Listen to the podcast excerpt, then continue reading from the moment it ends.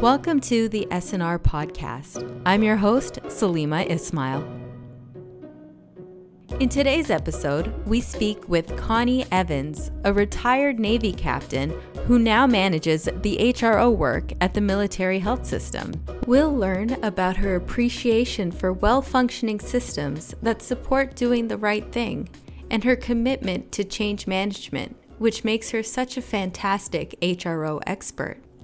So it's interesting. Always had that kind of niche for biology, right? So liking to learn about plants and animals. Couldn't decide what to do with that science. So really started in a junior college. Went to a one year LPN program to see if nursing was where I wanted to go. I love taking care of people. Love seeing people healthy. And so I knew I had that passion. And then, you know, worked in a nursing home and, and one of the nurses said, you know, you're too smart to be just working this LP as an LPN, go back to school, get your RN. So did that. And went when I attended school, one of my girlfriends joined the Navy and said, Hey, come follow me. So it's kind of been that my life has kind of been that, you know, people giving me words of wisdom and acting upon those words of wisdom. So I followed her into the Navy. That's a pretty interesting way to get on that path to the military. I mean, could you share a little bit about your experience? In the military, as a military nurse, you are expected to be able to function and work in any work setting that you're assigned. And so, some you may be qualified, others you may not be qualified, but you had to learn how to become qualified for that, that position. As you move up in rank, you start to have more administrative jobs. So now you're in charge of different areas. But for me, for my perspective. It was just the fact that I was able to always go into a new duty station and learn a new job. So I understand after all of your military experience in healthcare, you came to a bit of a realization. Would you care to share what that was? Uh, realize that healthcare, just a lot of good things happening in healthcare, right? So good policies, good people trying to do the right thing. However, broken not because of the people, but just a lot of systems, broken systems. So we were thinking that we were doing the right thing, but realizing that we truly, the system prevented us from doing the right thing. Thinking you were doing the right thing, but the system was preventing you from doing that. That's a really profound observation. Do you have any examples of you personally encountering that?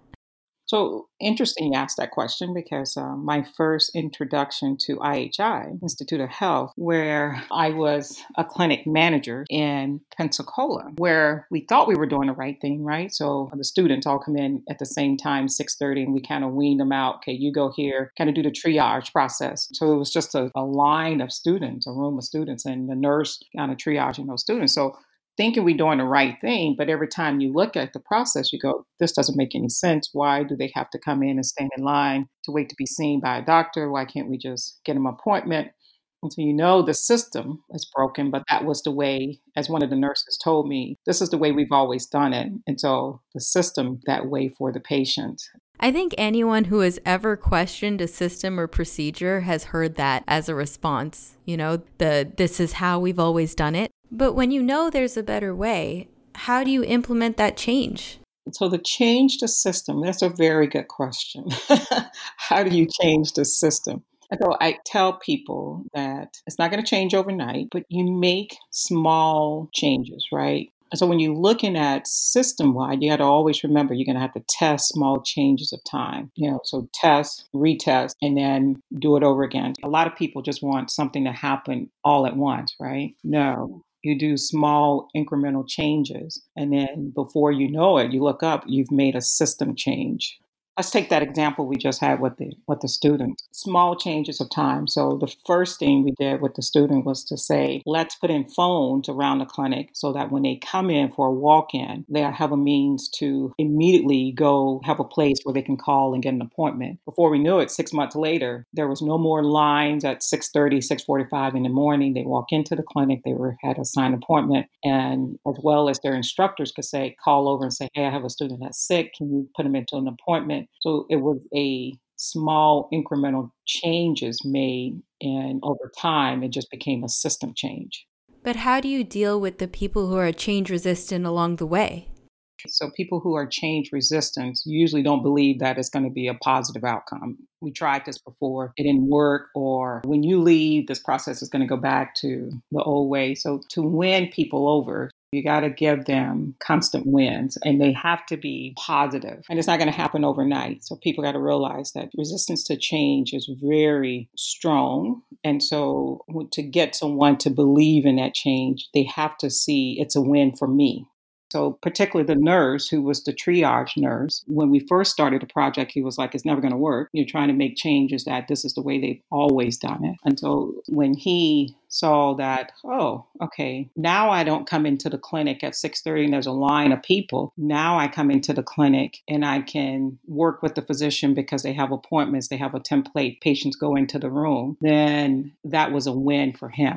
So I guess that personal investment is key. But how did you develop that knowledge and that wisdom around change uh, that lets you adapt to it so well and help people around you adapt to it so well? It was interesting.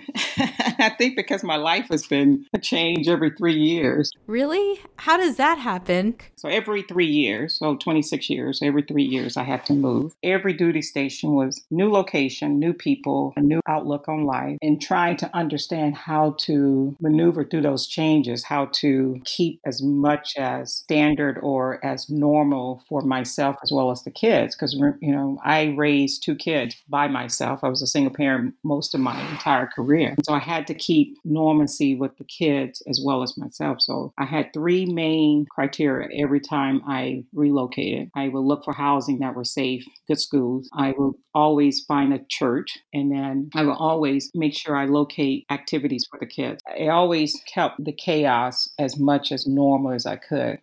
Were there any times you struggled with dealing with change?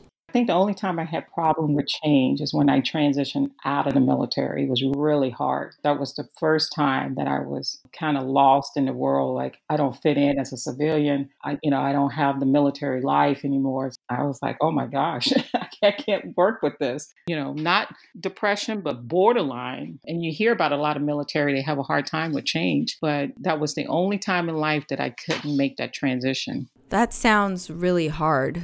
But I'm wondering, did the military provide any resources to help make it easier? You know, in the military, we have this transition class that they offer, and they actually recommend that you take it twice before you retire. So they prepare you for transitioning because it's a hard, and people don't say, why do you have problems coming out of the military? Because it's a, it's a definitely, you know, every three years, someone told me where to live, uniform to wear, where I can shop, here's your bank, made those decisions for me. So now you transition to a world with no one making those decisions. So the class offers you the opportunity to be ready to transition to the civilian world.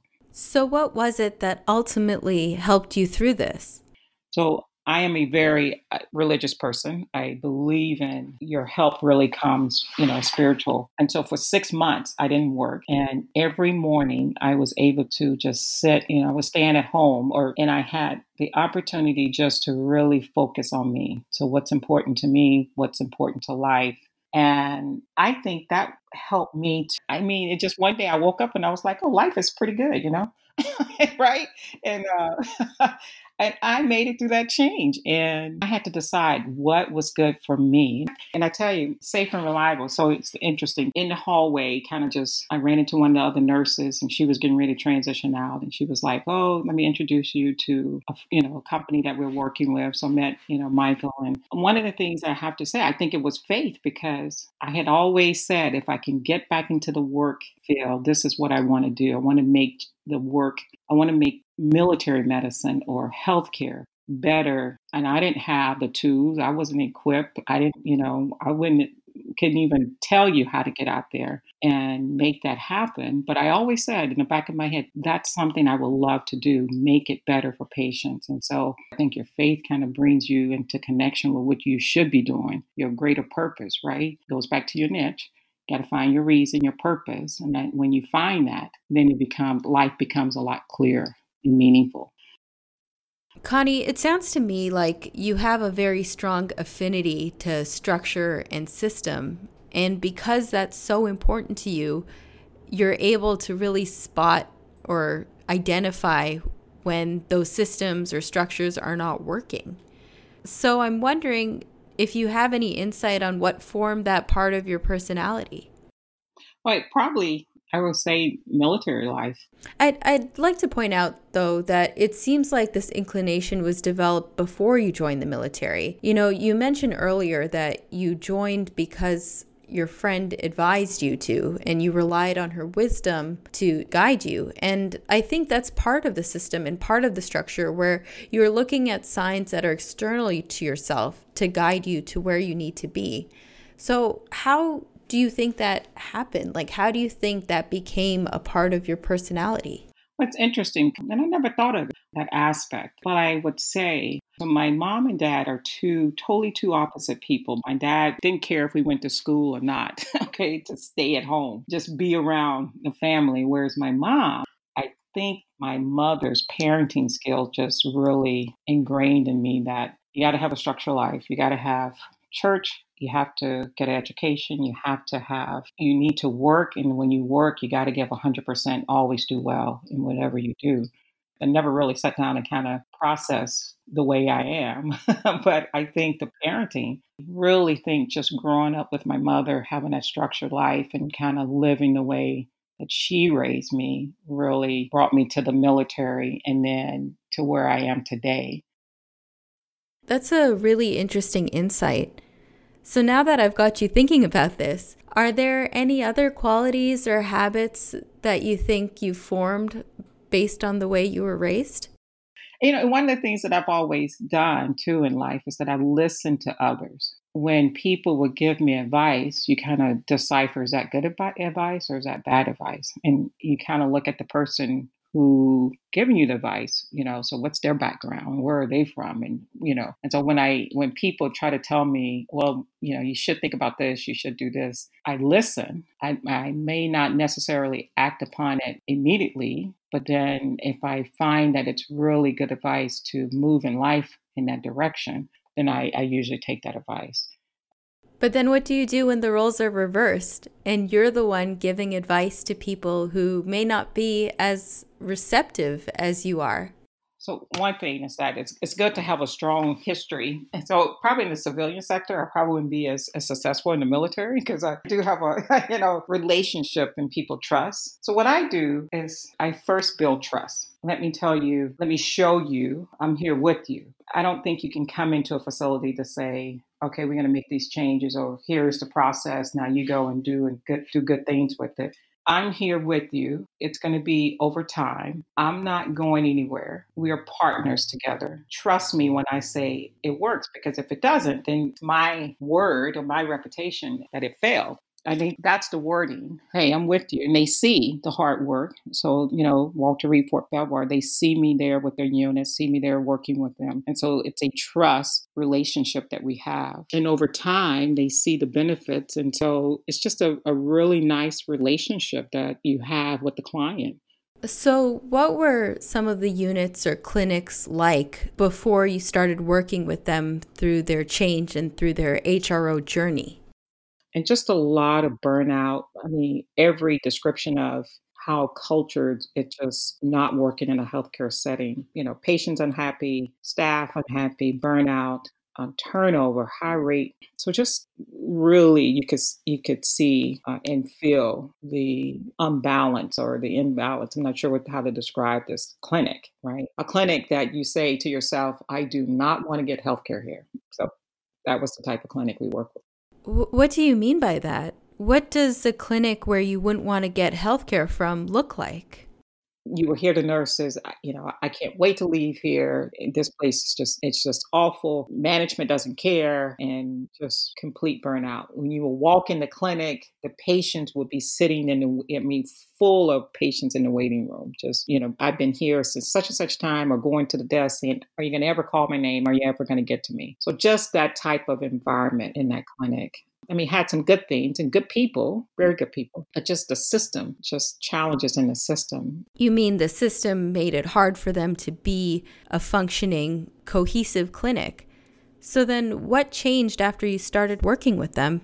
Safe and Reliable started working with them early months of 2018. And this is 2020, right? They're not where they could be, but they're definitely a better clinic. The huddle, just they come together as a team. The physicians are there. It's talking about the patients. It's talking about the plan. They're actually, you know, they're looking at films to see how they can make their huddle process better. They round in their clinic. The leaders are walking around asking staff, How can I help you? What, what can we do for you? The nurses, I hear, Hey, can you show me something in lens Oh, I want to learn how to do this. It's a clinic now that you kind of smile, you know, when you walk through there because the environment, the feel is just really nice. So they're not having this high turnover rate. They're now looking more as a team. How do we make this better as a team? They're JOES, so their patient satisfaction going up. As a matter of fact, internal medicine was ranked one of the top clinics in the national capital area. So got really high scores on their JOES. So they're starting to see when we come together as a team, we work as a team, they're starting to see the benefits of it. So, in all the things you've mentioned, uh, you touch on huddles and leadership rounding, which we always mention as best practices. What, in your opinion, is more important between the two? Actually, rounding, number one, leadership rounding, engagement. Because think about it if you look at elevator speech for HRO, leadership engagement, everyone has a voice, right? And number one, I can't encourage voice unless I have the leadership engagement piece. And so, leadership has got to be the one encouraging voice. So, one of the ways that you encourage people to speak up I'm present, I'm available, I'm talking to you, you see me, you trust me. And so now I, I encourage voice. And with that encouragement of voice, right, transitioning to a, a learning, because while I'm out there rounding and learning, now I can make changes because I've learned of broken processes. Do you have any of those on the field examples of learning and engagement happening? I'll take Walter Reed leader, Colonel Barr. Fantastic. I mean, he's like a walking HRO. he was out rounding and he asked one of his units, he said, What can I do? What are some of your burning issues? Just tell me some of the things. And they simply said, Sir, we work in an area where we have patients that come in and we need to have a lock on this door. He said, They said, We've been asking for a couple of years, can you change the lock on the door? Hadn't happened. By the end of the day, the lock was changed. It just that simple. A mm-hmm. leader getting out, hearing some of the issues, just made a world of difference. He has a huge challenge with staffing, but he goes back to the units and he talks about, he tell them, he said, look, I don't have as much control over staffing as I would like to have. So here's what's going on. A winner because now the leader informing the staff, just real simple, quick wins has gained the trust of that leader. And that's a really powerful example of communication going well. And I'm wondering if you have any examples of the flip side where communication has broken down. And this is true story. So we've been working with one site. The leader was visible every day out there rounding, talking to people, learning about the unit. And we had a change of leadership. And when we had that change, that leader, the new leader, decided rounding is not important, not out there. You could feel, immediately feel the differences. I was just like, wow, it doesn't feel the same. And the difference was that the staff didn't feel as though they had voice. They couldn't talk to the leader. The leader isn't seen, leader's not visible. And the principles of HRO the work that we're trying to do, not important. So, what advice do you have for leaders who do want to round with their teams and want to do a good job? when you go back to why are we doing this you really have to go keep it simple i think i really i like when alan when he presents rounding because he keeps it really simple look, guys, you're out there learning about your units, about the behavior, about how to make it work. And the only way you're going to do that is that you get out there and you talk to the people, the front line, who can make it better. In the military, people feel, you know, the thought is that, oh, this is something new, it's going to go away, it's not going to be here. And so we have to keep it going. We have to say, it's not going to go away. This is the way you're going to live in your hospital world. It's the way to keep our patients safe every time. And so it's not going away. It's so funny. Some of the units I go in, I, will say, I'm still here. they'll, start, they'll start laughing because, you know, it's not going away. If you would like to contact Connie or have any questions about the podcast, please email podcast at srh.care. That's all for today. The Safe and Reliable podcast is produced by me, Salima Ismail. Our theme song, Happy Music, is by Monkeyman535. Special thanks to Connie Evans, Ulner Jamal, and Josh Drew. And a special thanks to you for listening. See you again soon.